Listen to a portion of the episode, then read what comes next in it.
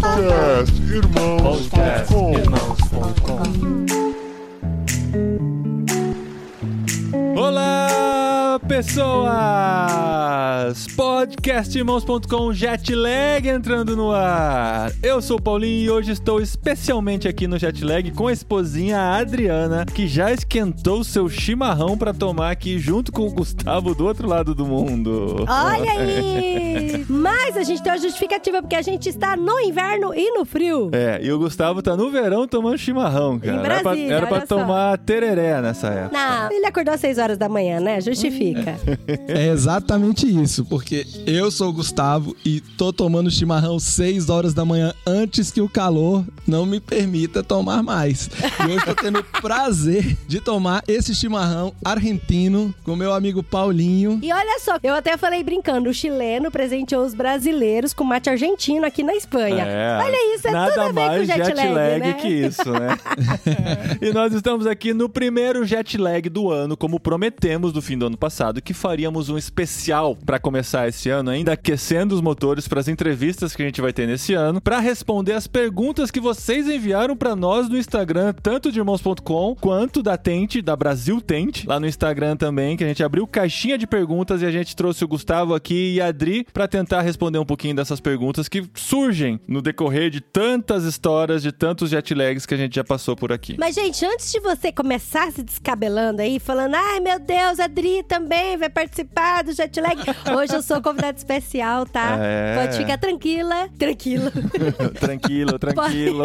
Podem ficar tranquilos que será comandado pelo Gustavo e pelo Paulinho ao longo deste ano. Não, você pode, Adri. Quando você quiser, você, você não precisa ser convidada Eu pra falei, estar Paulinho, aqui. eu não vou ser, tipo, eu não tô invadindo o espaço de vocês, não. Penetra, né? Penetra da festa. A Dri entrou de penetra no jet lag, mas Dri, pra mim é uma alegria. Eu vou te entrevistar, vou fazer as perguntas pra saber como é que tá a história na Espanha. Então a gente responde as perguntas da caixinha de surpresa, ou da caixinha de perguntas, e eu faço umas perguntas surpresas. E a gente contou algumas histórias também no último episódio do ano, não da série Eu Jet Lag, mas da nossa retrospectiva 2023. A gente contou um pouquinho de como está a nossa vida aqui na Espanha. Volta lá pra ouvir, volta também pra ouvir o Jet Lag de choque reverso com o Hugo, que o André que a gente fez no fim do ano. E hoje a gente tá aqui pra responder as perguntas dos nossos ouvintes no Instagram.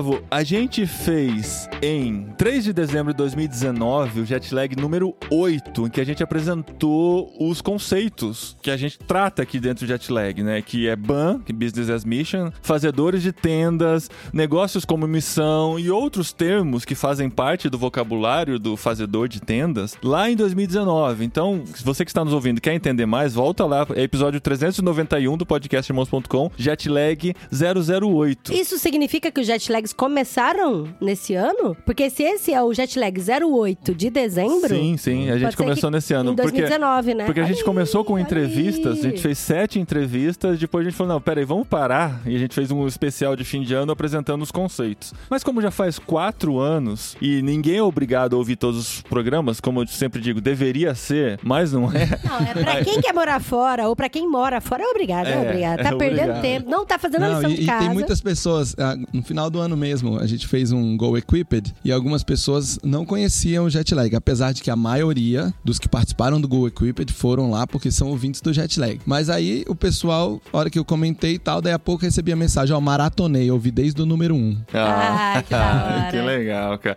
E essa semana eu recebi uma pergunta que não foi da caixinha de surpresa, foi uma pergunta lá off-topic no, no Brasil Tente. O rapaz ouviu o jet lag com o Kleuber e a Cris no Canadá, que se não me engano é o jet lag 2 ou 3. É um dos primeiros, é. Um dos primeiros. E ele ficou bastante impactado e queria conversar com eles. Uhum. Então, olha só que legal. Tem gente que tá voltando lá atrás. Que legal. Esse podcast, cara, tem um carinho muito grande, assim, no meu coração, esse do Kleuber, do Canadá. Porque ele falou umas coisas, assim, que me impactaram realmente. E a proposta do jet lag é exatamente essa, né? Conversar com pessoas, com profissionais ou estudantes que estão fora do Brasil por conta de suas profissões. A gente teve até um caso, né, de de um peruano que está no Brasil por conta da sua profissão. Hilder, muito bom episódio com ele. É. E que são cristãos, né? Então, assim, entendem que não é somente uma proposta de emprego ou uma tentativa de melhora de vida, o que quer que seja, mas sim uma maneira de poder compartilhar o amor de Deus de outra cultura também. Então a gente conversa com essas pessoas e de tempos em tempos faz programas especiais para conversar sobre alguns conceitos, sobre algumas práticas, sobre algumas coisas que a gente pode fazer dentro da nossa vida para melhorar a nossa comunicação do reino de Deus através do nosso trabalho ou do nosso estudo. Mas uma das perguntas que a gente recebeu na nossa caixinha de perguntas foi do Pedro Arteca. Ele perguntou quais são os principais conceitos de business as mission, porque as pessoas às vezes confundem, às vezes a gente deixa tanto dentro da nossa rotina esses conceitos que às vezes a gente esquece de explicar ou deixar mais claro. Então, assim, você ser estudante é ser fazedor de tendas, é ser estudantes com uma missão, como é que chama isso?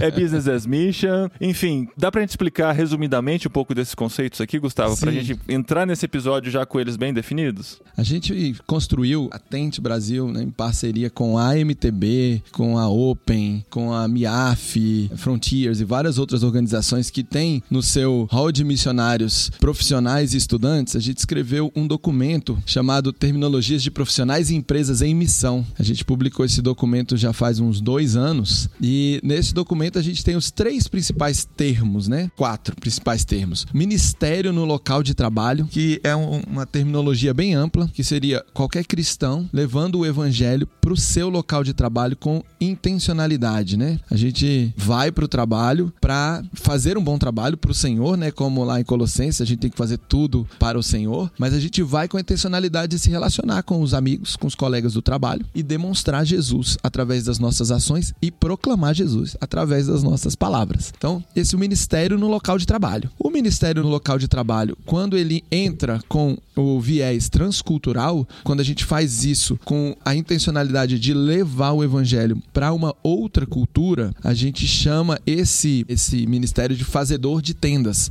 Em inglês o termo tent maker é mais usado. Então inspirado lá no apóstolo Paulo, que tinha sua profissão e se sustentava com a sua profissão. O apóstolo Paulo não se sustentou em todos os momentos, ele recebeu doações, tudo bem, mas ele usava a profissão dele como uma ferramenta, tanto para obter sustento quanto para se relacionar com as pessoas. E inspirado nesse exemplo, a gente usa o termo tent maker para esses cristãos que, como Paulo, vão mudando de lugar e vão levando o evangelho à medida que eles mudam de lugar. A gente dá uma ênfase por conta do, do movimento Lausanne, que teve a reunião em 2010 lá na cidade do Cabo, saiu um documento lá da cidade do Cabo, onde a gente dá ênfase ao tent maker para aqueles que levam o evangelho a povos menos alcançados ou não alcançados, onde o evangelho ainda não está totalmente estabelecido. Então, uma ênfase para esses lugares, para essas regiões. Mas isso não quer dizer que o cara só é tent maker se ele se for tá nesses lugares. É, para essas regiões. Uhum. Então, qualquer lugar que você vá atravessando a sua barreira cultural, você é considerado um tent maker. Isso terminologias missiológicas, mas estão aí os conceitos. O Bummer, que é o business as mission, que é o negócio como missão, quem faz o negócio como missão, quem é o empreendedor, o empresário, ele é também um tent maker. Então, todo bummer é um tent maker. O termo bummer ficou mais famoso, mais difundido, mais divulgado do que o termo tent maker, mas é uma especialização. Então todo mundo que usa sua profissão em outra cultura é um missionário tent maker, porque ele vai usar sua profissão com a intencionalidade. Ah, eu sou um crente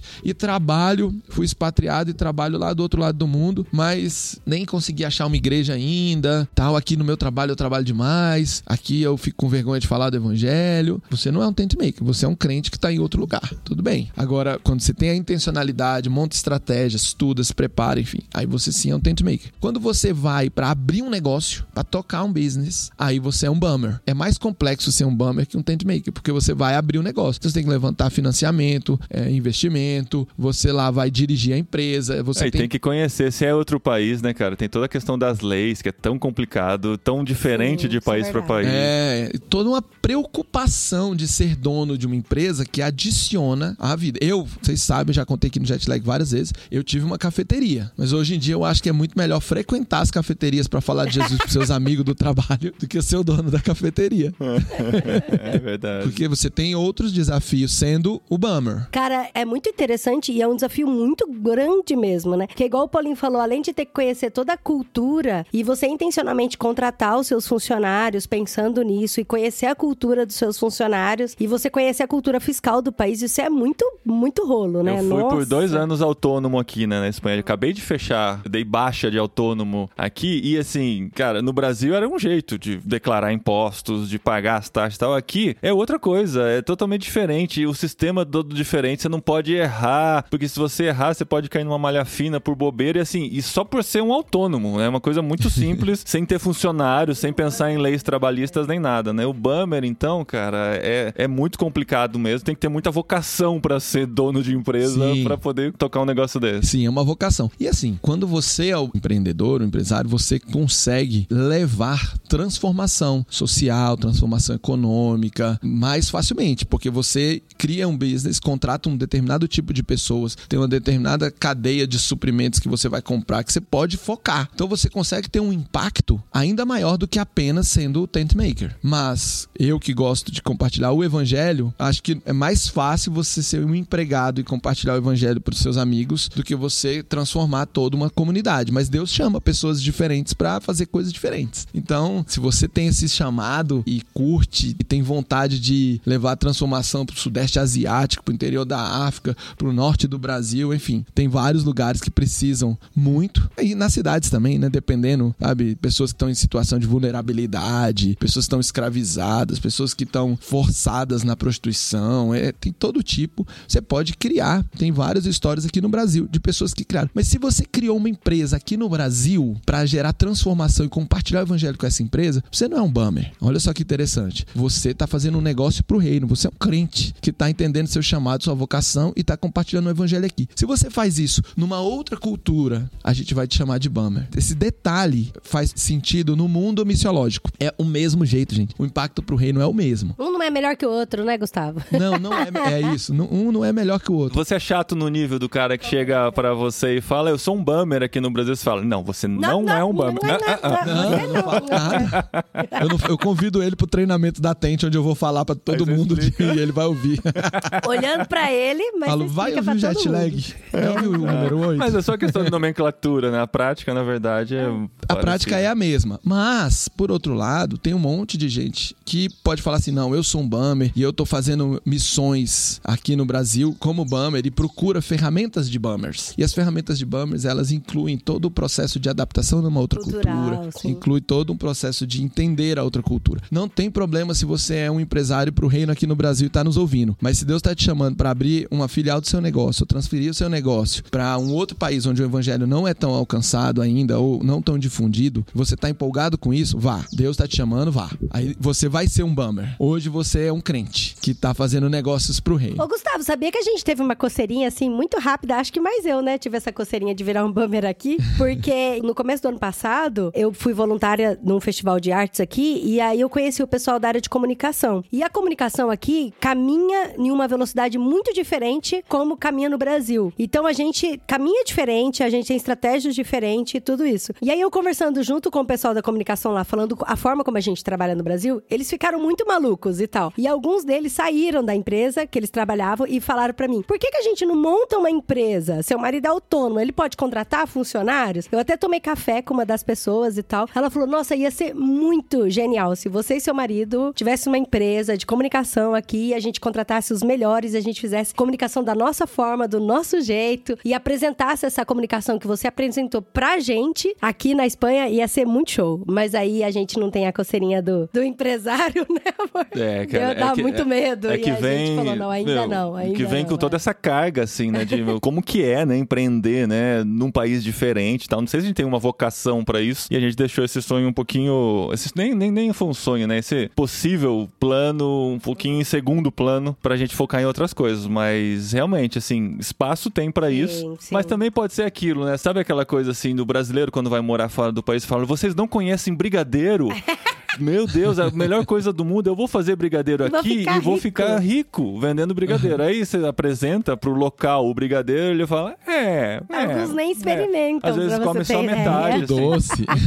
Porque pra gente o brigadeiro tá conectado com memórias de infância e tal. Quando você dá pra alguém que não tem toda essa memória afetiva, não tem o mesmo sabor. Como a coxinha, né, que pra gente é maravilhoso, pra eles é assim, Não, ah, mas eu acho que coxinha passa no mundo todo, não é possível. Né, pô, coxinha é, é muito É, mas- coxinha. Cara, isso é, isso é frustração recorrente de brasileiro fora do país. Quando acha que é a melhor coisa do mundo. A gente até já aprendeu. Quando vai apresentar uma comida brasileira pro espanhol, faz uma menor quantidade, não faz Sim. do, do jeito que a gente come, porque é só pra provar mesmo, né? Aham. Não, então, é às verdade. vezes, com o negócio pode ser isso também. Você fala, ó, Um planejamento eles de não fazem né, isso aqui, mas às vezes é porque eles não querem fazer desse jeito, né? Eu acho que o jeito deles de fazer é o mais prático, é o melhor, é o que vai dar o resultado que eles esperam. Tipo, tem uma cafeteria aqui que eles viraram evento, centro de eventos e alimentação, porque eles têm um espaço legal e a comida deles é muito boa. Mas eles não têm anunciado isso em lugar nenhum. Nenhum, nenhum. É só boca a boca. É o vizinho que contou, é. sabe? Não tem Facebook, não tem É Instagram, um não tem site, não tem nada. grudado E por no vidro da cafeteria que anuncia isso.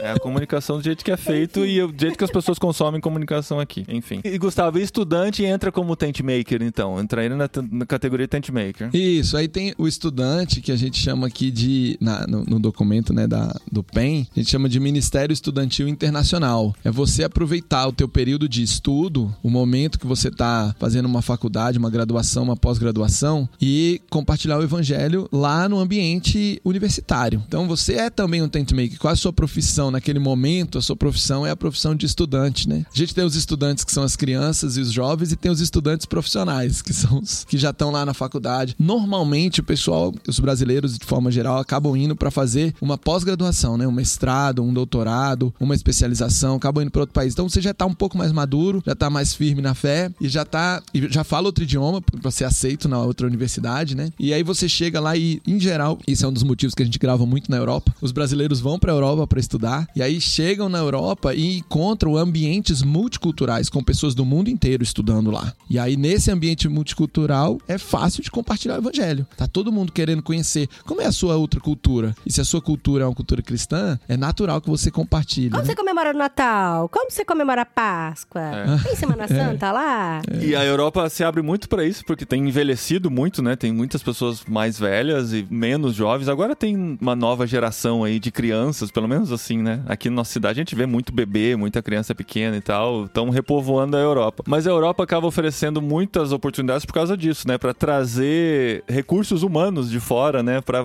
às vezes eles vão querer ficar e vão ajudar a construir uma, uma nova Europa. Então tem muitas oportunidades mesmo. Quem está buscando oportunidades para estudar fora, pesquisa os diferentes programas que existem que são pagos até pelo próprio governo dos países europeus, né? Tem Sim. muitos brasileiros aqui na nossa cidade que são financiados pelo governo espanhol. Não é o governo brasileiro que está enviando. Eles estão oferecendo bolsas para brasileiros virem estudar aqui pela carência que tem de estudantes. Tem universidades com pouquíssimos alunos, tem escolas com poucos alunos porque não tem gente suficiente para ocupar aquelas vagas. Então acabam trazendo gente de fora que pode aproveitar essas oportunidades. E quem tiver muito curioso, escuta lá o jet lag, o último jet lag que a gente gravou na França. De Paris, né? Eu chamei É, de Paris para diferenciar Chamou um de pouquinho. Paris, que era muita França, né? Mas a Bárbara, ela conta como que ela foi estudar na Sorbonne e como que ela não paga nada pra estudar lá. É. Olha só, e na Sorbonne, gente. E todas essas categorias que a gente falou aqui de business as mission, fazedores de tendas, estudantes, empresários, todos esses a gente já conversou com pessoas que representam essas categorias aqui nesses cinco anos de jet lag que a gente já tem produzidos aqui no podcast. Pois é, esse ano, acho que em abril, a gente vai completar cinco anos de jet lag, né? É. E ontem exato. eu almocei com o Davi Lopes, do jet lag número um. Olha aí. Olha que só, bonitinho. número um, a gente gravou, ele morava na China, tava passando uns dias no Japão, aí a gente gravou. E tem updates da vida dele aí.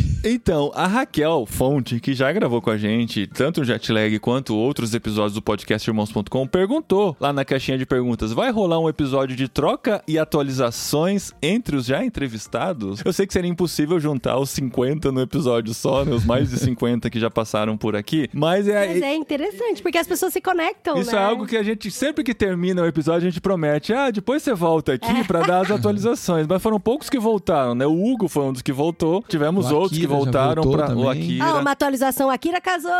O Akira É, é. Então, essa já é uma atualização, mas a gente precisa começar a chamar, né? Talvez um projeto projeto para esse ano, Gustavo? Chamar alguns que você já sabe que estão numa, num novo patamar, né? Num novo nível de suas carreiras, para atualizar suas histórias. Talvez a Ah, gente legal. juntar uns dois ou três de países diferentes. O difícil é, é juntar essa galera com fusos horários diferentes. e O mais difícil é fazer um episódio com 4, 5 para atualizações e as histórias são tão boas. É. Tão boas. Eu conversei semana passada falem, com a Ellen. A Ellen, a gente gravou ela no Sudão do Sul. E a Ellen, agora, esse ano, ela vai continuar seguir morando na Austrália. E tem tanta história que, Caramba. como faz E tempo que a gente não dela grava é ninguém na Austrália. cara. Eu acho que esse ano É. a gente volta com a Ellen pra, pra falar da, Então. da Ellen Austrália, dos projetos lá, da vida lá. Porque a gente já gravou uma vez na Austrália, mas a Austrália é muito grande. Aham. E a Ellen E mora ela do tá outro do lado. lado, na outra É. Austrália. É outro, outra Austrália, então vale assim. Eu acho que valeria a pena regravar com todo mundo. Mas Aham. alguns mudou tanto que cabe um episódio inteiro. Outros não mudaram tanto e a gente pode tentar juntar. Mas vão ter histórias novas, com certeza, né, cara? Quem faz quatro, três, quatro anos que gravou com a gente, vai ter três, quatro anos de história. A gente tá há três anos na Espanha, já tem tanta história, imagina. Tanta história. a própria É. Raquel que fez a pergunta aí, ó. É. Tem muita história. É.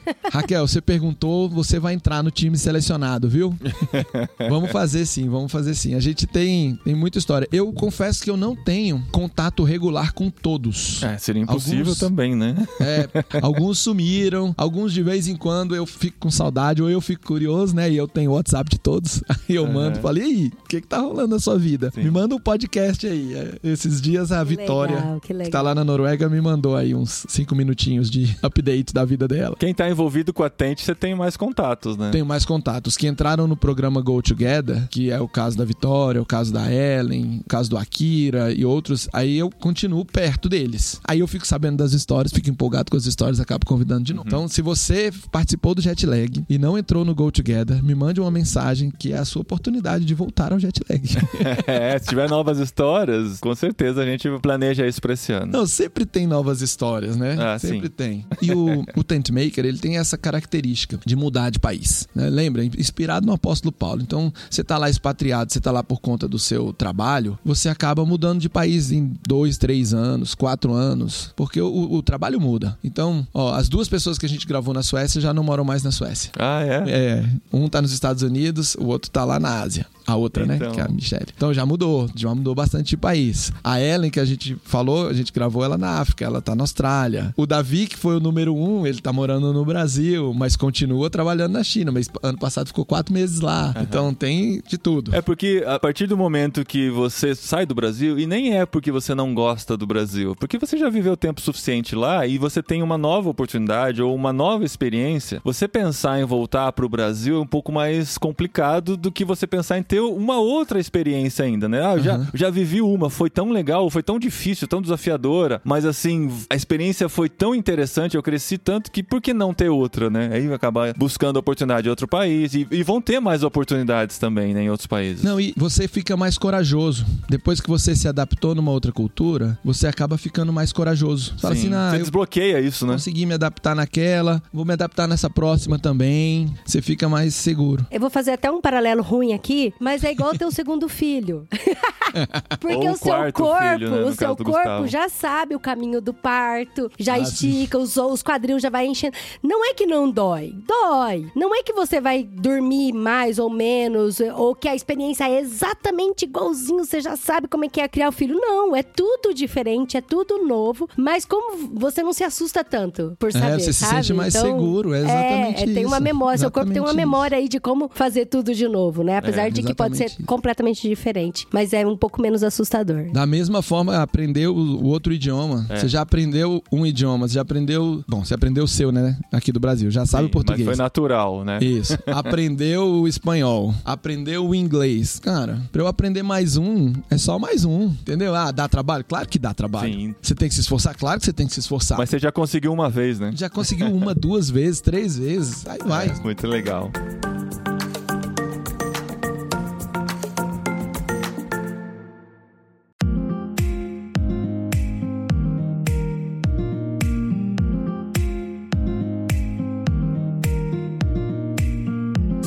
Eu fiz uma enquete, uma enquete simples, uma amostragem bem limitada, mas no nosso Instagram também, no mesmo dia que eu lancei as perguntas, pra ter uma noção do pessoal que nos segue, qual o interesse que tem nessas possibilidades, né? E eu perguntei se você já sonhou alguma vez em morar fora do país. 18% respondeu que já mora no exterior, 14% disse que nunca sonhou em morar fora do país e 68% disse que, claro, sim, eu já sonhei em morar fora do país. Mas, de novo, não é assim. Nós não estamos simplesmente incentivando uma evasão do Brasil, sabe? Ah, tá ruim no Brasil, vai morar fora, sabe? Sempre aparece pra mim no Instagram coisas assim, ah, ó, busca oportunidade de melhorar a vida fora do país e tal. Pode ser essa uma motivação pra você, mas pode ser também muitas outras, né? Então, assim, 68% das pessoas já pensaram uma vez ou outra em morar fora do país. Depois eu perguntei se sim, se você sonhou em morar fora do país, por que não aconteceu, né? 16% responderam que era só um sonho, 33% admitiram que foi falta de coragem e 51% falta de oportunidade. É, então, se tivesse surgido uma oportunidade, talvez tivesse ido, ou tivesse buscado uma oportunidade, talvez tivesse ido. Olha aí, a gente pega o nome dessa galera e manda patente, que a Tente arruma oportunidade. É, falta de oportunidade. É possível que a pessoa realmente não tenha encontrado oportunidades, mas a chance maior é que ela não tenha procurado no lugar certo ou que ela não tenha um currículo adequado. Então a gente tem até na Tente um programa chamado Go Ahead que a gente te ajuda a planejar essa ida. Então pensar o que que acontece. Poxa, para eu trabalhar em outro país, uma coisa é você fazer uma viagem, outra coisa é você fazer um intercâmbio e uma terceira coisa é arrumar um emprego no outro país. Quando você quer trabalhar no outro país, o seu currículo ele tem que estar preparado para aquele país. Então se você tem um país específico na cabeça ou uma região, você tem que falar o idioma, ou você tem que falar inglês fluente, ou você tem que ter uma certificação específica, dependendo da sua profissão. Por exemplo, a gente na Tente tem muita oportunidade para médicos. Trabalhar tanto na Europa quanto trabalhar no Oriente Médio, quanto trabalhar de vez em quando aparece no Sudeste Asiático. A maioria no Oriente Médio. Tem muito emprego, os caras pagam muito bem, mas você tem que ter um inglês perfeito, você tem que ter X anos de experiência naquela área específica, né? Outro dia a gente tava com uma oportunidade, aliás, ainda tá com essa oportunidade para ginecologista. Só que o pessoal lá, eles não querem contratar um ginecologista recém-formado que acabou de sair da residência. Eles querem contratar um para ser o gestor da área de ginecologia de um hospital. Então Uau. ele tem que ter Uau. 15 anos de experiência em ginecologia, tem que ter feito curso de gestão, tem que falar um inglês fluente, tem que falar um árabe mais ou menos. É super complexo o currículo. Por outro lado, os caras pagam uma fortuna de salário e te colocam para trabalhar lá no Oriente Médio. É. Pago por eles mesmos. Então, assim, tem oportunidades que você tem que estar preparado. Tem oportunidades mais simples? Tem. Tem oportunidade para professor de escolinha de futebol, gente. Assim, para você ter um certificado internacional para dar né? aula de futebol. É, eu que não sei nada de futebol, é fácil de eu conseguir essa- esse trampo, é só falar que sou brasileiro. Mas pra você ter o certificado da FIFA, pra você dar aula de futebol, é uma prova teórica que você faz, que é fácil. Pra ter o, tipo assim, o certificado mais básico, né? Pra dar aula pra criança. Só precisa ter este dois brasileirão, um paulista e pronto. É, assiste, assiste o campeonato, você vai saber as regras, entendeu? Ô, Não Gustavo, mas só pegando esse gancho, cara, o pessoal valoriza tanto, porque aqui na Espanha tem um ministério chamado Embarradores, que são o Ambassadors. né? Embarradores dele É, e, e o- os meninos vieram falar pra mim com tanto orgulho, tanto orgulho, falando que o líder do embarrador é um brasileiro e brasileiro entende de futebol. Tipo, nem sabe se o Sam entende ou não, sabe, de futebol, mas é um brasileiro. É, outro que é um bem legal é você dar aula de idiomas, é super fácil de você conseguir. Tem que ter uma provinha de TESOL, né? Teaching English as Second Language, que, que precisa fazer essa prova, mas se você fala inglês e dá conta de dar aula de inglês aqui no Brasil, faz essa prova, sabe? Tem uma preparação para que a oportunidade apareça. Sim. A gente já teve oportunidade até para trabalhador de construção civil, que nem precisava falar o dinamarquês, que era o caso lá da oportunidade. Mas você tinha que ter um inglês mínimo pra você conversar com o mestre de obras, entendeu? E tinha oportunidade. Então, do coordenador de ginecologia de um hospital ao pedreiro tem oportunidade. Então, aonde estão essas oportunidades e que tanto eu me preparo para essas oportunidades? Às vezes a gente não se prepara porque a gente tá com medo. Com relação à documentação, é passo a passo. É você estando no país, conhecendo as regras do país, entendendo como é que forma toda a parte de regularização. Que aqui a gente tá falando de coisa legal, né? Tudo regularizado. Tudo regularizado. Eu sei que tem muitas propagandas e muita gente que fala assim: ah, tá ruim no seu país? Procura ir pra outro lugar. Inclusive, tem que tomar muito cuidado com esse tipo de oportunidade que aparece em redes sociais, tá? Exatamente, porque Tem pode ser golpe uma aí. furada muito grande, muito grande mesmo. Eu vi, inclusive, um depoimento, eu faço parte de um grupo que são brasileiros na Espanha. E tem vários relatos de golpe, inclusive, nesse sentido, sabe? Ah, tá ruim no Brasil? Vem pra cá que eu te ajudo, faço sua documentação, consigo um Airbnb. E aí um cara pagou 30 dias por uma página fake de Airbnb. E a hora que ele chegou no, no aeroporto de Madrid, chegou no lugar, tipo, era uma fábrica fechada, sabe? E ele falou, cara, todo o meu dinheiro foi aí, eu vou fazer o quê? Não vou conseguir me regularizar, não tenho lugar de ficar, sabe? Então, assim, esses golpes realmente acontecem. E outra coisa que é assim, quem já ouviu os nossos podcasts sabe que a gente não saiu do Brasil porque tava ruim. A gente tinha convênio médico bom, a gente tinha amigos que podia comer churrasco direto, uma igreja que nos acolhe, que nos ama, tinha pequeno grupo. Os meninos faziam aula numa escola super bem, tão reconhecida que já até apareceu no Fantástico. Escola pública. Escola pública, exato. Então, assim, a gente tava bem. Então, a gente não teve aquela coisa de, ah, vamos esperar dar ruim pra gente procurar uma oportunidade. Sabe? A gente ficou atento às oportunidades que Deus estava, os sinais que Deus estava nos mandando, sabe? Com relação ao amor e o paixão que brota no coração da gente. Eu achei muito interessante o podcast da Bárbara, que foi do Jet Lag em Paris, e ela fala que ela nunca pensou em morar em Paris. Tanto que ela queria aprender inglês. E aí, pouco a pouco, ela vai descobrindo que ela é completamente apaixonada pela França, sabe? E por falar Ela foi se sabe? apaixonando, né? Ela foi se apaixonando. Então, assim, às vezes as oportunidades estão passando por aí e a gente não pesca, a né? gente coloca tão na cabeça, né? Eu quero aquilo naquela área, Ou naquele vou esperar país. dar ruim pra mim pra eu poder olhar pro outro É, lado. eu quero né? trabalhar no Vale do Silício, na Califórnia, porque lá que eu vou ser feliz e realizado Sim, dentro da minha profissão. O Juan No English falou. falou também no podcast da África do Sul, né? É. Eu tava lembrando aqui do Eliezer, que a gente gravou nos Estados Unidos, que ele trabalha no Vale do Silício com green card e tudo. É, E não tá esperava lá. acontecer também, e aconteceu, né? É, e tá lá compartilhando o evangelho, criando os meninos lá na San Francisco area. Aham. Ó, a terceira pergunta que eu fiz é: qual é o seu maior temor ao pensar em morar fora do país? Tivemos zero votos para o medo de adaptação à comida local. Todo mundo tá muito confiante de que Todo mundo se vai adapta Que eu sou brasileiro, eu caracol. como de tudo. Como de tudo. Sei. 9% diz que o maior medo é se comunicar em outro idioma. 38% seria saudade de amigos e família. E 53% seria não ter emprego. O maior medo seria Uau. morar fora do país e não ter emprego. Isso, mas aí, gente, esse medo aí, é- você mitiga ele fácil, você só vai com emprego, entendeu? Exato. É, porque existe essa tendência de eu vou imigrar e ver o que, que vai dar. Mas o que a gente fala nesse mundo missionário é que a gente monta um plano, a gente tem uma estratégia. Vocês montaram um projeto para mudar para Espanha. Um projeto. Esse projeto inclui vários passos. Nesse passo inclui arrumar um emprego, inclui ser empregável, inclui pagar o premium do LinkedIn para conseguir oportunidades, inclui estar em conexão com uma organização, com outra organização. Então você faz um plano. É diferente de você simplesmente ir tentar a sorte, tentar a vida. Ah, vou para Portugal tentar a vida, porque lá todo mundo fala português. Aham. Vou entrar lá, vou para os Estados Unidos entrar de turista, não voltar nunca mais. Não é, disso que a gente fala. Né, exato. Aí sim eu teria claro esse medo. isso. Ir na tora, assim, né? E não ter o que fazer lá, como sustentar minha família. Mas quando você vai programado, planejado, ah, mas você pode perder o emprego. Pode. Se você perder o emprego, você volta. Sabe? Exato, e não tem problema nenhum voltar, Volta gente, porque de perdeu o novo. emprego. É. É. E em segundo lugar, ficou saudade de amigos e família. Isso com certeza bate forte em todo mundo, né? É, que isso aí não vai tem como salvar, fora. gente. É, não tem.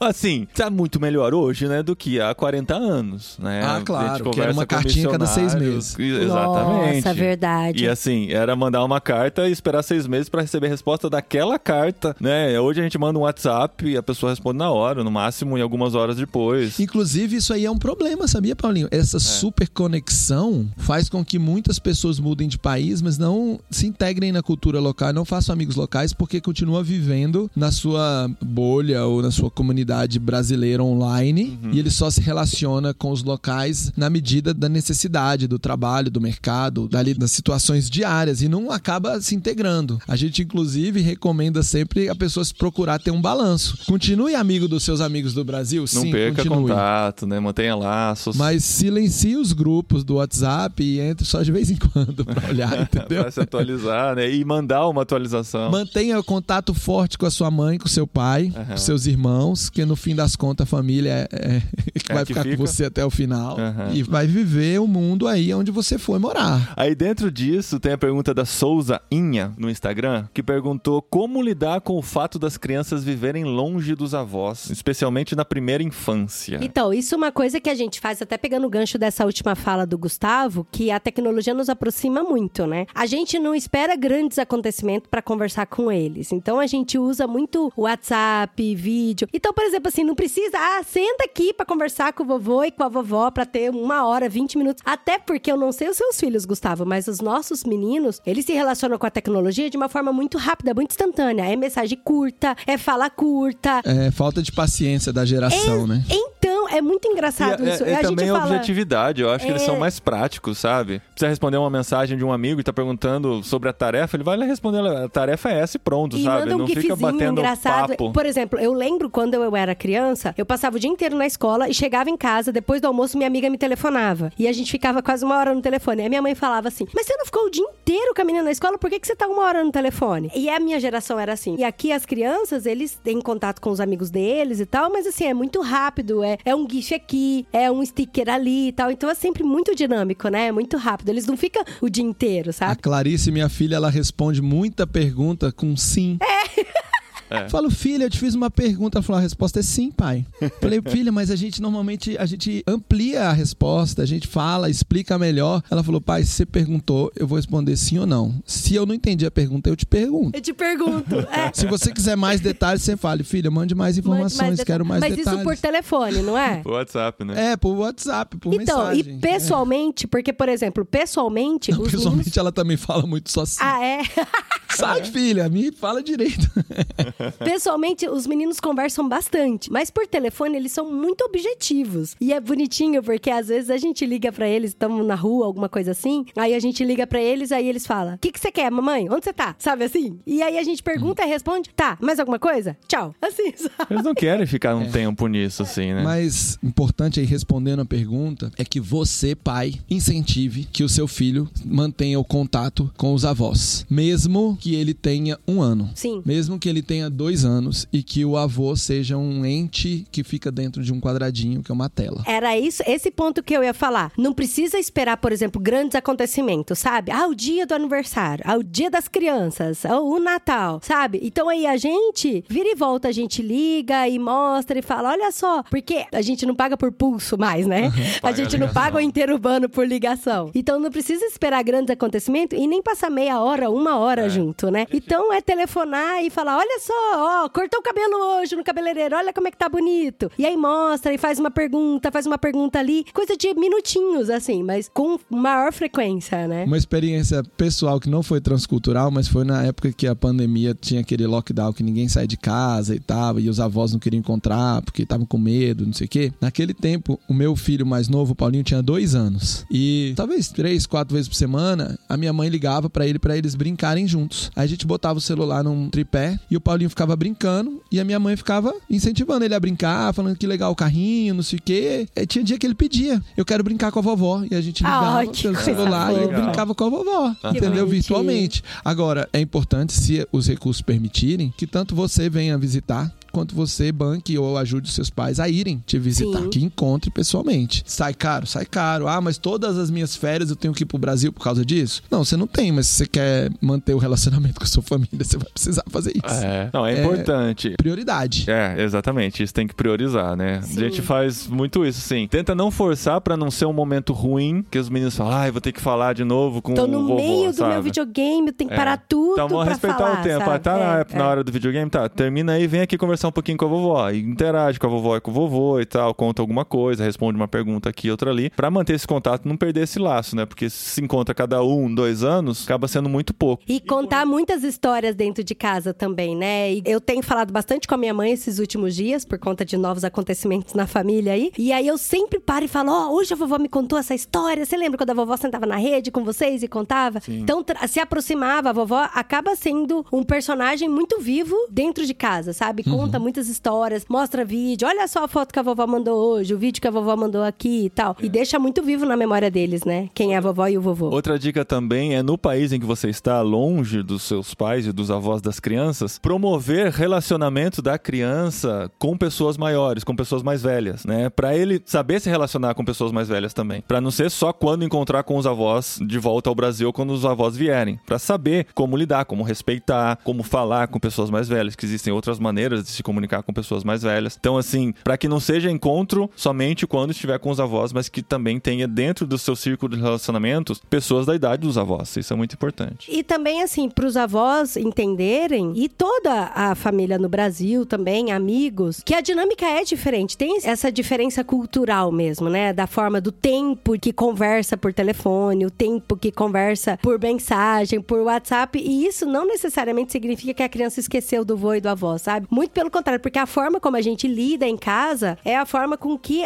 a criança vai ter aquela memória afetiva com relação à família no Brasil. E por lei a gente tem aqui de não ficar sem voltar para o país natal no máximo três anos. Então a gente vai respeitar Uhum. isso para a criança se reconectar com a família, com os primos, se reconectar com os avós. Então assim a gente tá com o planejamento aqui, Junta o planejamento dinheiro. não. É. Vamos juntar dinheiro para voltar pro Brasil. E tentar promover deles virem para cá também nesses intervalos para que não seja tão É distante. isso. É voltar pro Brasil não, né? Visitar o Brasil. É, visitar o Voltar pro Brasil. Brasil. Pode voltar, mas aí é uma outra fase da vida. Aí eu até falo pra eles, ó, a gente vai pro Brasil, a gente vai brincar bastante com o vovô e com a vovó, vamos andar de bicicleta, jogar futebol com os primos, sabe? Então, assim, Ainda relacionado à família, tem uma pergunta aqui, eu não sei se eu posso dizer o nome da pessoa. Talvez seja melhor não falar, porque, né, às vezes ele não conversou ainda com os pais sobre isso. Mas a pergunta é: como posso conversar com os meus pais sobre morar sozinho fora do país, sendo filho único? Olha o desafio. meu, é que essa resposta pode ser muito diferente pra muito tipo de pessoa, É, né? depende muito do eu seu falo, relacionamento exemplo, com os pais. É, então, por exemplo, como foi pra mim, eu não sou filha única, mas eu sou a filha favorita do meu pai. Ih, assim. E se meus irmãos ouvirem isso um dia. Seu pai sempre disse que você era a princesa, né? É, claro, eu fui a única que tive berço novo em casa. é, pra mim, assim, meu relacionamento com meu pai sempre foi muito claro, muito aberto. A forma como eu conheci o Paulinho, a forma como eu sempre falei de grandes sonhos e de diferentes. E, e assim, eu sempre fui muito diferente de- dos meus irmãos, né? Sempre quis explorar outras cidades, explorar outros, outras culturas, e desde muito pequenininha, mesmo indiretamente. Apesar de nunca, nunca imaginar na minha vida inteira morar em outro país. Nunca, nunca. Pra mim, nunca passou pela cabeça morar fora do país. Mas é tão engraçado, como eu sempre tive um relacionamento muito perto, né, dos meus pais, de todos os passos da minha vida, pequenos passos da minha vida, assim, que eu fui dando, eu sempre fui contando tudo pros meus pais. Quando eu fui conversar com o meu pai, eu lembro que a gente tava caminhando num parque, só nós dois. E quando eu fui contar, eu contei primeiro pro meu pai, depois pra minha mãe, de que a gente queria mudar pra cá, pra Espanha, a primeira resposta do meu pai foi: Eu já sabia. Eu falei, como você já sabia? Porque eu nunca sonhei em morar fora. Ele falou: Filha, eu te conheço melhor que você mesma. Eu sabia que você não era, não, não ia. Não cabia é, aqui. Se limitar a fazer uma coisa só, sabe? Eu tinha certeza, eu sempre soube. Tanto que depois, quando eu contei pra minha mãe, minha mãe também teve a mesma reação. E de que meio que eles já estavam se preparando no coração pra isso, sabe? E meus pais também são cristãos, então também essa envolve uma outra resposta. Então eles entendem muito de que a gente não faz loucura, a gente entrega tudo nas mãos de Deus. Tudo é, é encharcado, com muita oração. O pessoal que conhece muito a nossa história, sabe como eu conheci o Paulinho também, e como a gente decidiu mudar pra Espanha, tudo é muito encharcado com oração, resposta de oração, pessoas conectadas à nossa vida. Então, os nossos pais, sendo cristãos, entendem isso e nos apoiam. Eles sofrem? Claro que sofrem. Eles ficaram, de uma certa forma, tristes? Claro que ficaram. Mas entendem por essa perspectiva cristã, sabe? Tem dois episódios que eu me lembrei aqui que vocês podem ouvir pra ter inspirações aí. Tanto o episódio da Bárbara lá em Paris, quanto o episódio da Nayara em Budapeste. Ah, e a é. Nayara foi fácil contar pra mãe e difícil contar pra avó, que ela foi criada com a mãe e com a avó. E pra Bárbara foi difícil pra Bárbara aceitar ir e a mãe incentivou. Então vocês têm que ouvir a história pra entender. A dica que eu dou é vai jogando aos poucos, sabe? Informações assim, tipo, olha, olha o que, eu achei aqui, pai. Nossa, que legal. Olha, escuta esse jet lag aqui. Que história interessante dessa pessoa, sabe? Pai, tô curtindo demais É. isso. Eu também não não esperava morar fora do país nem nada, mas primeiro eu fui morar 100 quilômetros de Piracicaba pra estudar e já foi assim uma separação, né? Ah, O filho saindo de casa e tal. Depois vai morar fora e depois assim, ah, terminou a faculdade, vai, vai voltar pra casa? Não, então, né? Tem uma oportunidade em outra cidade, vai lá, vai casar e tal, mora em outra cidade, enfim. Não que isso tenha facilitado, porque quando eu cheguei pros meus pais e contei da Espanha também foi chocante, né? Porque até então a gente conseguia se ver cada dois, três finais de semana, mesmo morando longe, mas era no mesmo estado e tal. Aí uma mudança de país. Mas assim, como a Adri falou, se existe uma visão de reino, uma visão missionária, fica um pouco mais fácil de entender que seu filho está cumprindo um chamado de Deus, um direcionamento de Deus para a vida dele, está sendo bênção em outro país e tal. Se não é, pode servir como testemunho de como você vê a vontade de Deus na sua vida e como você se sente seguindo um direcionamento ou entrando pelas portas que ele está abrindo na sua vida, ou você vai mostrar, né, o benefício de ter essa experiência transcultural para você, para sua família, para sua futura família, para seus filhos, a qualidade de vida, o benefício financeiro e tal. Então, que pai que não quer, né, ver o seu filho vivendo bem, Prosperando, né? e dando uma vida confortável para a família e por aí vai. E eu lembro assim, quando você conversou com seus pais, por exemplo, em Indaiatuba, eu lembro no olhar deles, assim, de que eles estavam tristes, mas uma- sabe aquela pontinha de orgulho de falar: caramba, filho, como você é valente, é corajoso por fazer isso, sabe? Sabe aquela pontinha de nossa, que legal. E depois que eles vieram nos visitar aqui na Espanha, eu lembro que eles falaram: agora a gente entende por que, que vocês moram aqui, sabe? De todo o relacionamento que a gente tem com a comunidade, com a igreja, com nossos amigos, os nossos filhos tendo contato com filhos de espanhóis aqui também, sabe? Então isso também fez muita diferença pro entendimento deles também, né? E eu falo tanto desse assunto, né? Meu pai escuta os jet lags e tudo mais, que ele espera. Ele espera que a qualquer momento eu chegue e fale, a gente tá indo embora. Há anos ele espera isso. Então, e tem uma pergunta aqui, Gustavo. Uma pergunta que apareceu na caixinha de perguntas também do seu xará, o Gustavo Vinícius. Ele perguntou: Gustavo, meu xará, você pensa em morar fora com sua família? Se sim, qual país seria? Pensa muito antes da gente, né, amor? Ele pensa. Aí, ó, tô respondendo. Não, e o- o sonho do Gustavo e da Eliane de morar fora, inclusive, nos inspiraram a fazermos planos juntos. A gente falou, "Não, vamos fazer esses planos juntos? Sim. Tá, fizemos planos juntos, agora vamos? Ele, é, vamos. Então, mas, quem mas aí aqui, aqui a gente pode até ter uma DR pública. mas a gente, a os nossos planos foram mudados assim pelo Senhor. A gente chegou aí à Espanha, visitamos antes de vocês, até fomos numa cidade que vocês estavam pensando em morar, só pra, pra mostrar pra vocês. e tal. Sim, fizeram fotos pra nós. Ai, gente, que carinho de vocês com a gente, de A verdade. gente foi, a gente encontrou oportunidades, porque a gente tem vontade de morar fora novamente. Os nossos filhos nunca moraram e a gente tem muita vontade. Mas Deus tem nos prendido aqui com diferentes ministérios e esse ministério da Tent é um ministério que nos deixa aqui, apesar de me fazer viajar bastante e tá em contato com o mundo todo o tempo todo, mas mesmo daqui. E tem outros ministérios que a gente trabalha aqui com a nossa família que Deus tem nos deixado aqui por este tempo. A gente sempre fala que aqui em casa sobre ir, sobre mudar. E na época que a gente pensou em ir para Espanha, foi muito interessante. A gente fez uma viagem para Espanha, ficamos uns 20 dias na Espanha, fomos em várias cidades e um lugar que a gente estava com um projeto bem interessante era de morar na região de Málaga. E aí a gente foi numa cidadezinha pequenininha perto de Málaga, ficamos hospedados lá, fomos à igreja e aí conversando com o pastor da igreja, a esposa do pastor fez essa pergunta: "Mas qual país Deus colocou no seu coração? Qual povo? Qual nação?" E a gente falou: "Olha, Deus não colocou nenhum país, nenhuma nação. A gente tem a sensação de que a gente precisa evangelizar o mundo todo. Não tem um lugar específico." Aí a moça falou assim: ela era hondurenha, a esposa do pastor. E ela falou assim pra gente: "Bom, então o lugar ideal pra vocês virem é aqui. Aqui no nosso município, a gente tem 136 nacionalidades diferentes registradas morando aqui. Então você vem, muda pra cá e fala pro mundo inteiro aqui. Aqui tem representante de todo mundo. Melhor lugar pra vocês virem morar no sul da Espanha, que vocês vão conseguir falar pro mundo todo morando num lugar só. E a gente tava com um projeto. Só que esse projeto envolvia montar um centro de treinamento da Tente lá em Málaga. E a gente fez essa viagem em janeiro e fevereiro de 2020. Aí em março de 2020 passou um, um trem em cima do mundo inteiro chamado Covid. Aham. E aí o, o plano foi esmaecendo, esmaecendo, esmaecendo. E aí a oportunidade lá, o local, as parcerias lá, todo mundo foi fazer outra coisa. Então ficou ainda um sonho no sentido de precisamos abrir um centro de treinamento da Tente na Europa, que não seja na Noruega, que é gelada e Cara. e cara. Cara. Um país que a gente tem muita vontade, que a gente ama, é a Espanha. Mas Deus é que sabe o tempo dele. A gente já, já ficou chateado, já ficou alegre, já ficou empolgado, já ficou frustrado. Hoje em dia a gente tá em paz, vivendo tranquilamente aqui em Brasília. Plantando pés de café no quintal, né, Gustavo? Plantando pé de café no quintal, que demora anos pra dar café. Então, entendeu? isso que me preocupa. Tá plantando pra dar café quando? É, mas assim, no limite, quando os quatro meninos derem no pé, que eu espero que não demore muito, a gente, a gente fica mais solto. Mas, gente, o Paulinho tem quantos anos? Ele é tão pequenininho ainda. Cinco.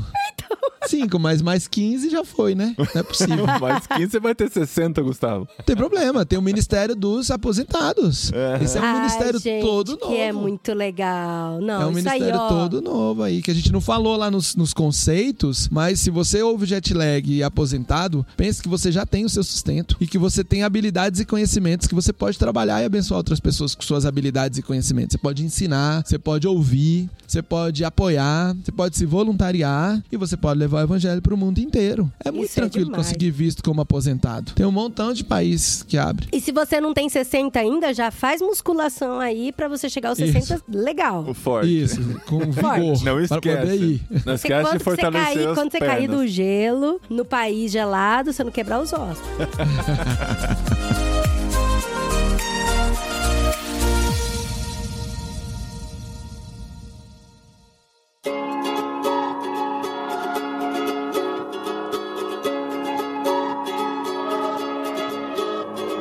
Ô, Gustavo, uma outra forma de viajar com a profissão, que a Europa tem se aberto muito nos últimos anos, é a categoria de nômade digital. É, Sim. a- a- na Espanha existe um visto, inclusive, talvez em outros países da União Europeia também, específico para nômades digitais, que podem trabalhar através disso. E essa é uma pergunta: se existem cursos para nômades digitais, se a Tente de alguma maneira ajuda nesse processo, como é que funciona essa categoria? Então, o nosso curso Go Equipped prepara bem o nômade digital. E o nômade digital é um fast track, é um caminho rápido, porque você vai morar no outro país, mas você nem, nem muda de emprego. E aí, existe algumas dicas ou vamos dizer assim, algumas conversas que precisam ser feitas e a gente faz essas conversas no Go Ahead para te preparar para você não ser um nômade digital turista e você ser um nômade digital tent maker, Aham. que é aquela história de você, como você não muda de emprego. Então, eu tenho amigos aqui em Brasília que trabalham nos Estados Unidos. Então, o que, que ele faz? Ele passa metade do dia, normalmente num fuso meio bagunçado, mas ele passa metade do dia sentadinho na, na cadeira dele, trabalhando na, naquele outro mundo, no outro planeta. E o resto do dia ele tá aqui nesse planeta, que é o Brasil. Então, eu tava conversando até com o pai da Sara, que a gente gravou lá o episódio. Ele mora em Estrasburgo e trabalha aqui no Brasil comigo. E aí ele, por conta de alguns projetos que a gente tem, ele agora tá tendo que fazer muita reunião na Alemanha. E aí ele tá passando parte do dia dele fazendo reuniões presenciais, se deslocando, indo pra café, indo pra empresas e tal. E ele falou que ele tá sentindo assim estranho. Ele tá sentindo fora do lugar comum. Ele fala: "Cara, pra mim é tão confortável aqui na minha sala, duas telas, eu sento na minha cadeira, fico atrás dessas telas. Nesse ambiente, eu me sinto seguro e trabalho o dia inteiro. À noite, viro, não tem problema. E agora eu tô tendo que fazer o que eu fazia há muito tempo e agora que ele é nômade digital já há uns anos, ele já tava perdendo esse traquejo. Ele é totalmente integrado com a igreja local lá, com a vizinhança e tudo mais, mas de trabalhar com pessoas ao vivo o tempo todo, ele tá estranhando. Então a gente precisa se preparar e planejar para você se integrar à sociedade. Agora é o jeito mais rápido. Você não precisa de visto, assim, claro que você precisa de visto para morar um longo período, mas um nômade digital poderia morar seis meses num visto de turismo e ir para outro lugar. Por outro lado, se você for nômade nesse nível de ficar trocando de lugar cada três meses, você não vai desenvolver relacionamentos com os locais para compartilhar e levar o evangelho. Você não precisa morar 20 anos para começar a falar do evangelho, mas para desenvolver relacionamentos, para fazer um discipulado, vai um ano, dois anos, três anos, até que as primeiras conversas virem uma amizade, a amizade vire compartilhar do evangelho, compartilhar do evangelho vire um discipulado. Então a Bíblia nos manda ir fazer discípulos. Então você tem que ser um nômade digital calmo, não um nômade digital. E até pra entender a cultura, né? Porque as pessoas acham que nômade digital não precisa tanto conhecer a outra cultura, não precisa de tanta adaptação. E precisa, não tem jeito, né? Cultura do trabalho é totalmente diferente, ainda mais se você trabalha com pessoas de, De países país, diferentes. né? Então, não né, só tem- de um país, né? De uma equipe só. Não, e, e habilidade, né? Olha só, imagina, morando na Espanha, trabalhando numa empresa americana com chineses sendo brasileiro. Você tem que trabalhar quatro culturas ao mesmo tempo. Você tá quase nessa, né, amor? Paulinho tem reunião que tem gente de tudo quanto é nacionalidade. É, sou eu aqui também. O PH, né, e a Maressa estão lá no Vietnã e também falaram sobre isso, porque é uma empresa totalmente internacional e eles estão no Vietnã, dentro da cultura vietnamita, mas trabalhando com gente de várias partes, com suas culturas de trabalho, com suas Sim. culturas de relacionamento. Então, no trabalho tem um desafio específico, porque acaba criando uma cultura muito pontual naquela empresa, onde a maioria é vietnamita, mas todo mundo trabalha em inglês. E ao mesmo tempo tem a cultura local. Você vai na igreja, a igreja, meu irmão mesmo, lá na Albânia. A gente já gravou com ele também. Lá na Albânia, a igreja albanesa, liderada por albaneses, que foram evangelizados por americanos. Então ela tem um estilo de um jeito. Por conta de. E agora tá uma onda de missionários coreanos que evangelizam e tem um estilo diferente. Então tem igrejas que parecem com as igrejas coreanas e tem igrejas que parecem com as igrejas americanas, mas na verdade nem americanos tem mais, são albaneses, mas eles acham que é o jeito certo. então tão- são as É o jeito Hillsong, né? Não, aí é quando é evangelizado por australianos. É, Rio Ah, é, australiano. é verdade. Mas é, vou confessar, é, pelo que eu vejo dos vídeos da igreja dele lá, é, um estilo Hillsong.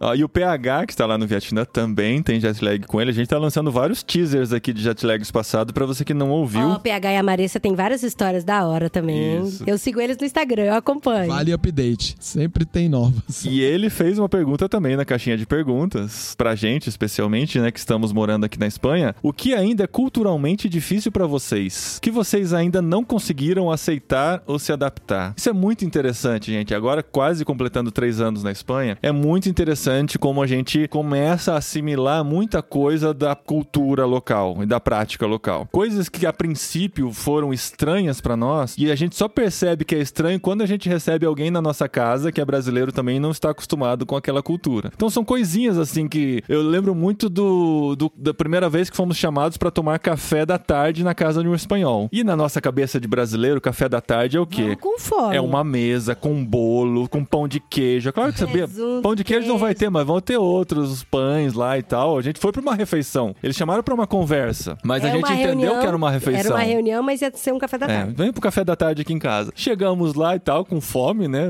Vamos comer, né? Bom Aí era o quê? O café da tarde? Café. Café? Tinha nem um biscoitinho. Não tinha. Tinha um biscoitinho que você compra no mercado aqui, uns É. surtidos que eles puseram na mesa, sim, mas é, é um biscoitinho pra você comer junto com o café, pra acompanhar o café, não é uma refeição. E eu, e eu procurando o pão, o presunto e o queijo, É, que hora que vai sabe? chegar a refe- a refeição e tal. Pãozinho francês, O um presunto bolinho, de queijo, pãozinho de queijo e um, e um bolo. É o mínimo. Só que assim, isso foi chocante na primeira vez, mas o que aconteceu é que já vieram aqui em casa também pra cafés da tarde e nós fizemos a mesma coisa. Se é isso que eles É esperam isso, pro café claro. da tarde, isso é o normal. Claro. Eu vou servir um café, pergunto, e aí, quer cafeinado ou descafeinado? A gente vai lá na maquininha, prepara Não, pra cada até um. porque antes teve uma reunião, é só um parênteses aqui. Não, a reunião vai ser aqui em casa, vou fazer um café da tarde. Aí o brasileiro falou: vou fazer um bolo de cenoura. Vou fazer um bolo de cenoura com cobertura de chocolate. E levei pra reunião. Quem comeu? Só eu e o Paulinho. Não, eles, Eles nem provaram. provaram, provaram, Não, eles provaram tal. um É. trocinho só, um pedacinho. Mas não É, era então- hora de comer, né? Pois tipo é, assim. É, porque, é, porque era o café Não da era da tarde. refeição, era só uma comidinha, porque o objetivo lá era a reunião, Era reunião. conversar. Então essas coisas vão entrando no nosso modus operandi e isso vai começando a fazer parte do nosso dia a dia quando a gente voltar pro Brasil. A gente vai lembrar, ah, era assim. Tem outras coisas que a gente ainda tem uma certa dificuldade. Por mais que a gente entenda a cultura, a gente tem certa dificuldade. Quando é questão de preconceito e racismo, a gente vai lutar contra sempre, né? Por mais que seja aceito por eles e tal, a gente vai ser contra. Eu vou desrespeitar a cultura nesse ponto, porque se isso é aceito, isso não deveria ser aceito. Mas outras coisas assim é um pouco mais difícil de lidar, né? Ó, eu quero falar rapidinho, eu vou tentar ser bem objetiva. Eu quero falar duas coisas. A primeira, uma que a gente se adaptou, e a outra que a gente não aceitou. Mas falando assim com muito cuidado e muito carinho. A primeira que a gente se adaptou é com relação aos horários. Isso a gente já falou várias vezes. Quem é velho de casa aqui dos nossos podcasts já sabe que os horários aqui são muito estranhos, sabe? Então, por exemplo, a gente almoça três horas da tarde. Então a gente janta perto das nove da noite. E isso é muito esquisito, assim. No começo, caramba, almoçar três horas da tarde e tal. E a gente se adaptou. Então Porque hoje gente a gente. descobriu que existe uma pequena refeição que se faz no meio do dia, entre 11 e meia e meio-dia e meia, que eles comem alguma coisa. Eles não ficam com fome até as 3 horas da tarde. Não Sim, que é a- jejum intermitente, né? Não. Porque é quando não. as crianças saem da escola. Então, assim, não faz sentido a gente almoçar e depois esperar os meninos chegarem e comerem sozinhos sozinho, uma comida fria e tal. Então é isso, hora de comer. isso, inclusive, eu acho que eu vou ter choque cultural reverso voltando pro Brasil. Porque o espanhol come o tempo todo. Eles sempre estão comendo alguma coisinha. Então, assim, eles comem às 7 horas da manhã, eles comem às 9, eles comem às, do, às 12 horas, que é o, o meio-dia que eles falam, não é? Não, Ah, não, contrário. Eles não chamam de meio. É, o que a gente é, fala é meio-dia, pra eles é a- a- o período do dia, não é às 12. aqui, né? O, o nosso meio-dia é 12 horas pra eles. É, tá vendo? Ainda tem que co- continuar confunde. aprendendo. Então, às 12 eles comem de novo. Então, eles comem de novo às 3 da tarde, que aí às 3 é o almoço mesmo. Aí depois eles comem às 5, e aí eles comem às 7, e aí eles comem às 9 pra dormir. Então, assim, eles comem muito, parece hobbit. A gente Mas fala são pequenas brincando. refeições, né? Que sim, eles parecem muito hobbit. E aí a gente se adaptou. E hoje a gente come muito também. Só que que a gente come muito em quantidade, é pequenas coisinhas ao longo do O dia. tempo todo comendo. O tempo todo comendo uma besteirinha. Então aí a gente se adaptou a isso. Por exemplo, frutos secos aqui, eles gostam muito de frutos secos. Então a gente aprendeu, a gente se adaptou a comer frutos secos, até semente de girassol, que antes pra mim era só pra papagaio. Agora a gente gosta de semente de girassol, a gente come semente de tudo quanto é coisa. Aqui a gente põe no pão. Eu ponho no pão quando eu faço semente de girassol. Aqui eles comem puro. Aqui é semente de tudo quanto é, de abóbora, de tudo. Aham. E aí a outra que pra mim é muito difícil de aceitar é a forma como eles lidam com a saúde. Porque eu lembro, gente, eu confesso aqui, confessando os pecados da gente aqui, sabe aquela coisa que você fala, ah, porque eu não vou fazer isso. E tal. nunca faria nunca isso. Vou fazer isso. E, tal. e uma das coisas, não é que eu nunca, não é que eu falei que eu nunca faria, mas eu achava muito estranho o brasileiro quando volta pro Brasil, mora muitos anos no país, aí chega no Brasil, faz uma bateria de exame, aí vai no Aham. dentista, faz revisão no dentista. Eu falo, gente, o país que você mora não tem isso, não. Sabe? Como assim? Você tem que se adaptar ao sistema de saúde do seu país. Como assim e tal? E a gente vai pro Brasil em junho e eu já tô programando um monte de visita de médico que eu quero fazer, e dentista. Que eu quero conversar com o médico, né?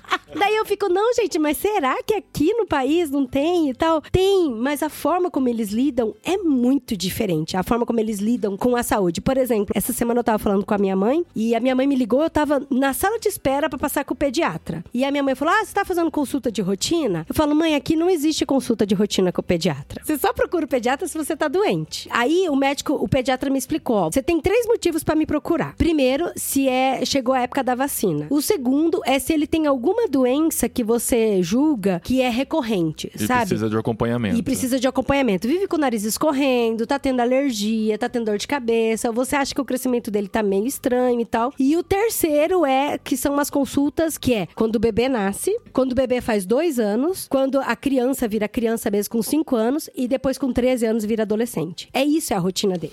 Top. E a gente. Gostei. E a gente que tava acostumada ao ano inteiro ir no médico, ah, consulta de rotina, vamos uma vez por ano. Fazer analítica, os exames de sangue, verificar peso e altura, visão. Por exemplo, saber se a criança tem algum problema de visão ou não. No Brasil faz tudo isso. E aqui não. Eu ia me adaptar fácil.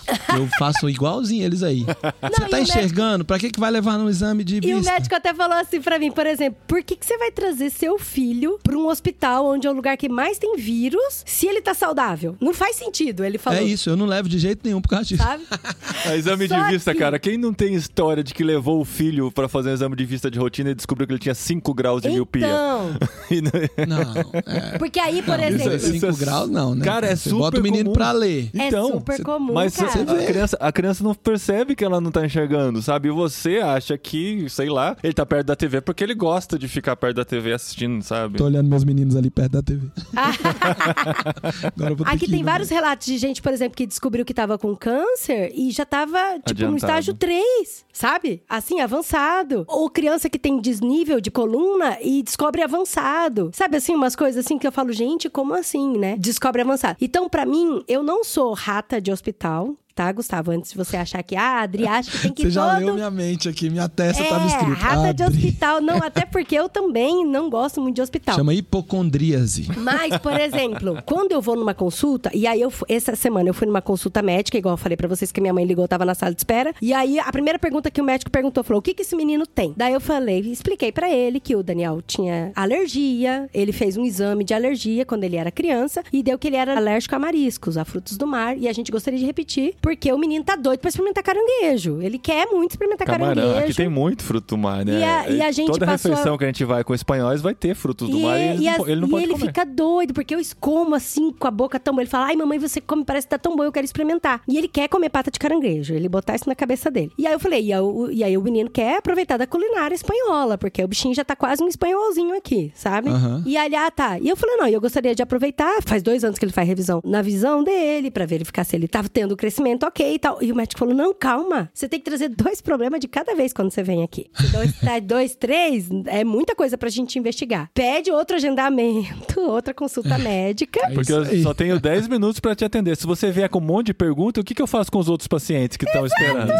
Olha só, cara. Daí ele falou: agora você marca outra consulta, porque hoje Pra a gente falar vai de ver o quê? tema. Hoje a gente vai ver a alergia e o crescimento dele. Se você quer ver com relação à visão, você marca outra consulta, aí a gente. Mas a visão é o pediatra? Não tem? Você não vai no, no oftalmologista? Não! Quem faz o teste só. é o pediatra. É tudo. Aqui, por exemplo, para os adultos é o médico de cabeceira, que eles falam. Que é o clínico geral. Que é o clínico geral. Então, por exemplo, se você quer ver sua coluna, seu rim, Tudo é nele. Você só vai no especialista Sim. se der ruim. Se ele Exatamente. encaminhar e E o falar, não, isso pediatra é a aqui eu mesma preciso coisa. que o cardiologista veja. e aí ele faz o encaminhamento por. Você não tem acesso ao cardiologista. Você não tem Que acesso legal. ao oftalmo. Então. Eu gosto disso. Então, Você gosta até ter problema, né? é. Não, não, eu gosto disso, porque o médico te acompanha. No mínimo é sempre o mesmo médico, ele vai te conhecendo. Com É. o tempo, ele, ele conhece a sua família, ele sabe os problemas da família. Aí ele vai te Então, conhecer mas- melhor do que o especialista que só vai olhar pra um beiradinha do, do item do exame e tal. Mas é igual, por exemplo, o Daniel ficou dois anos sem passar no pediatra. Porque eu já tinha entendido, ele já tinha falado pra mim na primeira consulta como funcionava o sistema médico daqui. E agora que eu trouxe vários problemas, vários itens. Cara, e eu fui super objetiva. Eu tinha um caderninho onde eu anotei tudo que eu queria ver. Eu quero ver visão, eu quero ver crescimento, eu quero ver alergia. E fui anotando tudo, todos os pontos, sabe? A hora que ele viu a lista, ele falou: Olha, isso aqui é 20 consulta, pode marcar. Pode já agendar de dois em dois meses e voltando. Tipo, acompanha, mas não acompanha, sabe? E aí eu falei, quase que eu falei pra ele, doutora, eu não sabia que era emergência, que eu só tinha 10 minutos pra lidar com você, sabe? Aham. E aí isso pra mim me chocou. Sabe aquele negócio que já contaram aqui pra gente de que você recebe no correio a- o agendamento, não chega por e-mail, por nada digital? Quando contaram, eu até fiquei quieto, porque falei, não quero ficar falando da gente aqui e tal o tempo todo, mas aqui é exatamente assim. Você faz o agendamento pelo sistema, mas a confirmação vem pelo correio. Se você perder essa carta, você perdeu a consulta. Você perde a consulta médica.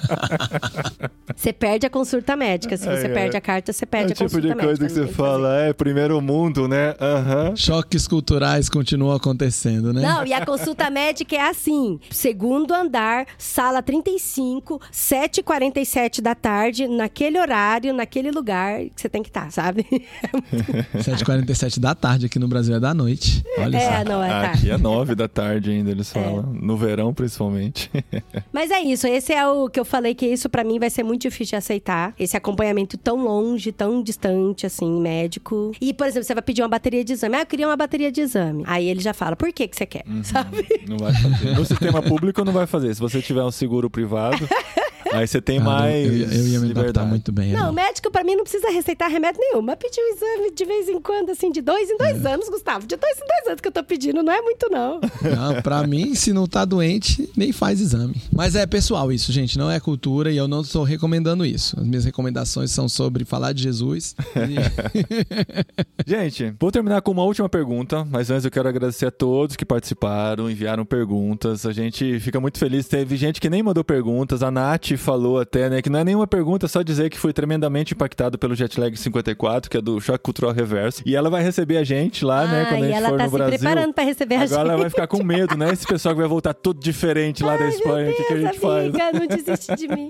Mas muito obrigado a todos que mandaram perguntas. A gente tentou responder, fazer uma amostragem aqui das principais delas. Tem muitas perguntas que estão respondidas, diluídas dentro do podcast irmãos.com, do Jetlag e tal. Então, assim, tem que ir ouvindo um pouquinho de tudo e pegando elas. Não dá pra responder todas aqui num só episódio de caixinha de perguntas. Mas eu queria terminar com essa aqui do Gustavo Vinícius, que foi: quais são as principais lições que vocês tiraram depois de tantos episódios de Jetlag? O que, que vocês aprenderam, né? Ele, ele terminou dizendo que curte demais. E o emoji de sorriso. Inclusive, muita gente escreve pra gente, né, que o jet lag é quase que um curso completo de viver fora do país com sua profissão, de preparação, de aprendizado, mas eu queria que. Ah, deixa, deixa eu só falar uma coisa rapidinho, rapidinho. A gente assistiu, a gente adora filme de Natal na época de Natal. E a gente assistiu um filme de Natal norueguês no final do ano passado. E a gente viu várias coisas que o cara tava fazendo assim. Aí a gente ficava, nossa, esse não ouviu jet lag, hein?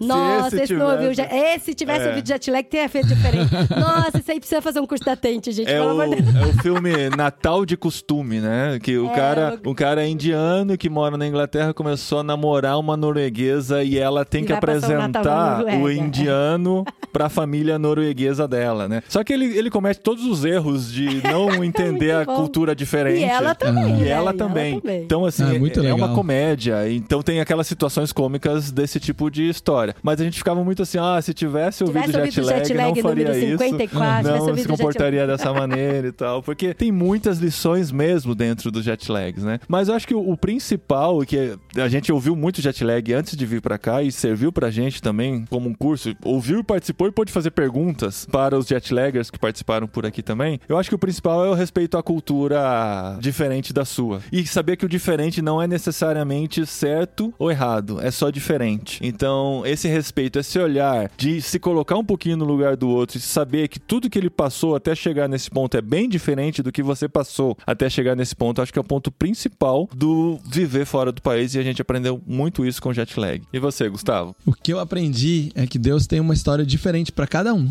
muito bom. mas que ele tem um objetivo único. Porque a gente já gravou mais de 50 histórias diferentes de gente que foi morar em outro país, usando sua profissão, seus estudos, seus negócios, levando sua família pra falar de Jesus. E cada história é tão única que a gente fica sempre impressionado. Fala assim, não, é- é- a história ela, ela não tem um padrão, apesar de ter um- uma linha mestre, que é Deus colocou no coração da pessoa, Deus abriu a oportunidade, a pessoa abraçou aquela oportunidade, ela chegou lá, enfrentou os desafios, tá enfrentando os desafios, tá compartilhando o evangelho. Eu acho que Deus tem uma história que ele tá escrevendo e que ela tá acontecendo e que ele vai colocando, nos colocando dentro dessa história à medida do planejamento dele. Então, cinquenta e tantos episódios diferentes, cinquenta e tantas histórias diferentes e o, o mesmo Deus fazendo o mesmo trabalho. É possível, sabe? A sensação que eu tenho é possível. De gente que foi porque a empresa transferiu, de gente que, que foi porque sonhou desde pequeno e enfrentou todos os desafios para ser aceito, de gente que foi porque a família foi e ele acabou indo junto, de gente que foi ejetada do Brasil. Tem todo tipo de história, assim, né? Que, que Deus faz e essas pessoas têm ido. Então, eu aprendi, é possível, tem várias formas de ir. Não é tão difícil, não é tão complicado quanto parece, apesar de que o processo, ele é trabalhoso, ele é lento e às vezes tem luta, tem sofrimento, tem saudade, tem dificuldade, mas tem um propósito. E a gente conversou com um monte de gente que ama Jesus e que tá falando desse Jesus aí em diversos países do mundo. E eu tenho mais um montão de amigos que não tem coragem de gravar, que tem um montão de outras histórias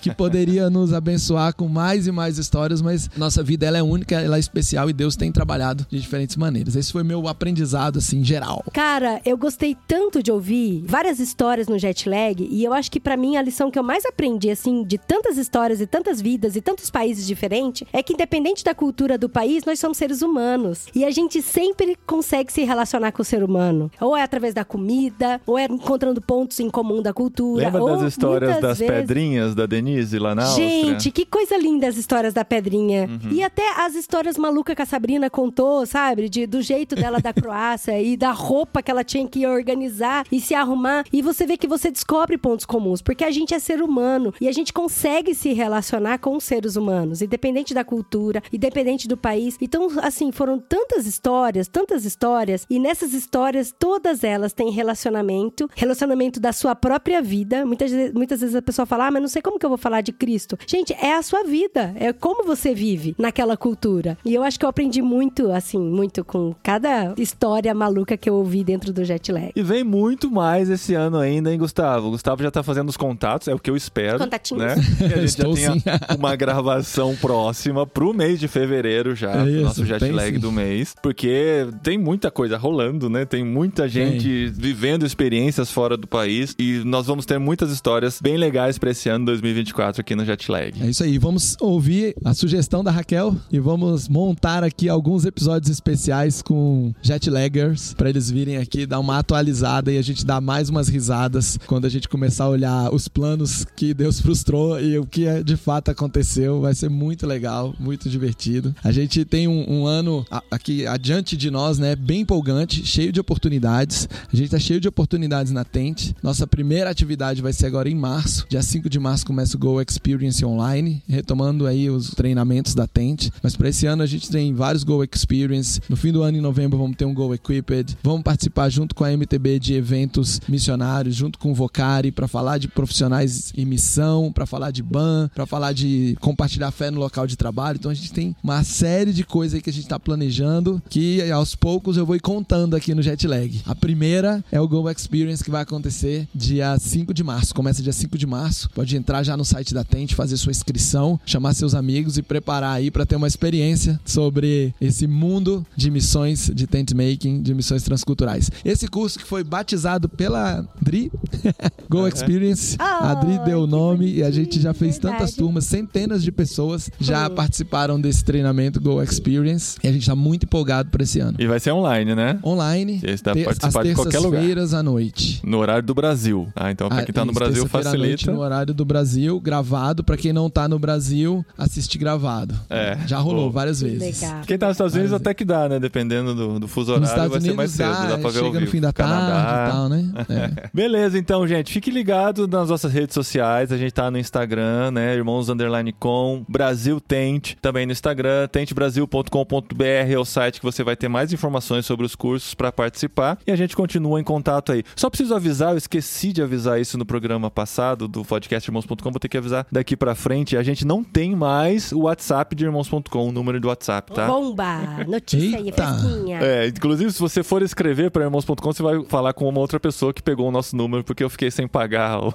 o pré-pago por um tempo. Perdeu a linha. É, aí perdi a linha, perdi o WhatsApp, nem deu pra comunicar a galera. Então, se você tava esperando notificação no WhatsApp, de momento não vai ter mais. A gente tá no Telegram, entre irmãos.com.br Telegram, a gente coloca lá todos os novos episódios. E também no Instagram de irmãos.com, você fica sabendo de tudo que tá rolando. A gente tá no Twitter, no Facebook, pelo menos as atualizações você recebe nessas redes aí. Sempre que tiver um podcast novo, a gente vai comunicar. Mas no, no Spotify, se você coloca pra assinar e ser notificado, ou no seu aplicativo de podcast favorito, também vai pular uma notificação sempre que tiver um episódio novo por aqui. Gente, ensina seu Instagram também. Entra lá no Instagram, irmãos underline com, e curte tudo, tudo assim, tchac, tchac, tchac, tchac, porque daí você vai ensinando o algoritmo do seu Instagram de que, ó, esse cara gosta de irmãos.com. É, isso e aí. quando tiver aparecer. atualização, aparece Vão aparecer as histórias, você vai ver quando tiver perguntas pra caixinha de perguntas. Inclusive, fique ligado que semana que vem vai ter caixinha de perguntas do literário. Olha aí. Da mesma maneira, a gente vai fazer com o Tan aqui uma bateria de perguntas sobre livros, sobre o literário, sobre todo esse universo que a gente gosta tanto. Então fica ligado tanto no Instagram de irmãos.com quanto do Clube Ictus pra você não perder de fazer uma pergunta também e participar do episódio da semana que vem. É isso, gente. Me despeço do jet lag. Volto com vocês o ano que vem. É isso aí. Valeu, Gustavo. E nós até mês que vem, pelo menos. Um abraço. É, nós dois, pelo menos, vamos estar juntos. Vamos ver quem vem com a gente. É.